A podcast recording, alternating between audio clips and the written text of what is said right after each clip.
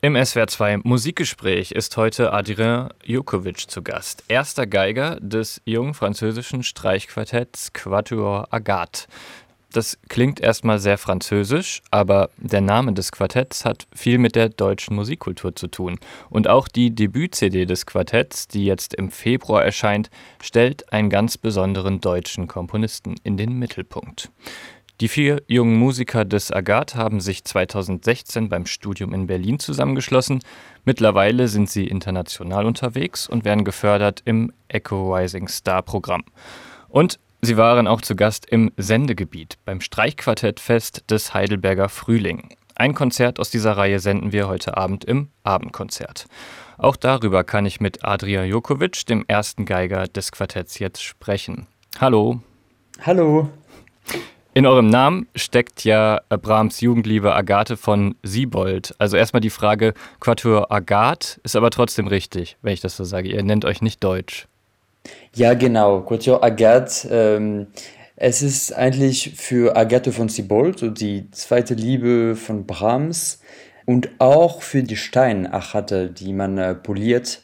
Wir mochten die Symbole auch gerne. Seid ihr auch richtige Brahms-Fans, wenn ihr euch wirklich danach sogar benennt?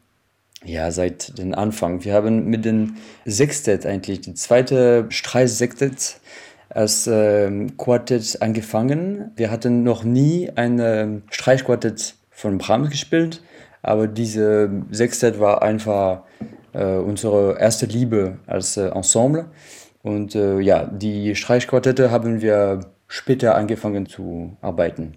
Jetzt bringt ihr auf der Debüt-CD diese Streichquartette von Brahms raus. Das ist ja ziemlich ernstes, schwieriges Repertoire teilweise. Was ist euch ja. dabei wichtig, wenn ihr die Musik einspielt? Wie war das bei der Aufnahme? Hattet ihr Spaß? War da Experimentierfreude? War da Respekt vor der Musik? Alles dabei, ähm, Freude schon, aber es war unsere erste ähm, Aufnahme als Quartett. Und die Erfahrung vor die, die Mikros sind sehr anders als die Bühne. Die, die Zeit ist viel länger. Man muss die Intensität für manchmal zehn Stunden äh, durch haben. Und deswegen ist die fünfte Person in der Studio die äh, Tonmeisterin äh, sehr, sehr wichtig, weil die muss die richtigen Wörter benutzen, um uns ja, die beste Musik zu kriegen. Ich habe es ja schon gesagt, ihr habt euch in der Zeit in Berlin kennengelernt. Hat euch das geprägt, in Berlin zu studieren, auch in Hinsicht auf das Repertoire, was ihr jetzt habt? Ja, wir haben mit äh, Eberhard Fels studiert und es war ja anders als was man in Frankreich lernt. Klangweise, auch das Vokabular, das ähm, wie ein, ein Satz ist äh, gebaut in die deutsche Musik besonders in Brahms, wo die Sätze sehr, sehr lang sind. Das haben wir in die französische Musikundschule nicht bei Ravel oder Debussy. So, es war ja sehr wichtig, das mit, mit äh, Eberhard Fels zu lernen. Und wir haben auch mit die Eben Quartetts studiert in München. Heute Abend hören wir dann aber von euch doch französisches Repertoire, nämlich Ravels F-Dur-Quartett. Also das ist ja. schon ganz andere Musik, da geht man ganz anders ran, oder? Ja, es ist sehr anders. Der, der Klang ähm, in unserer Meinung muss äh, sehr anders sein als ähm, Brahms.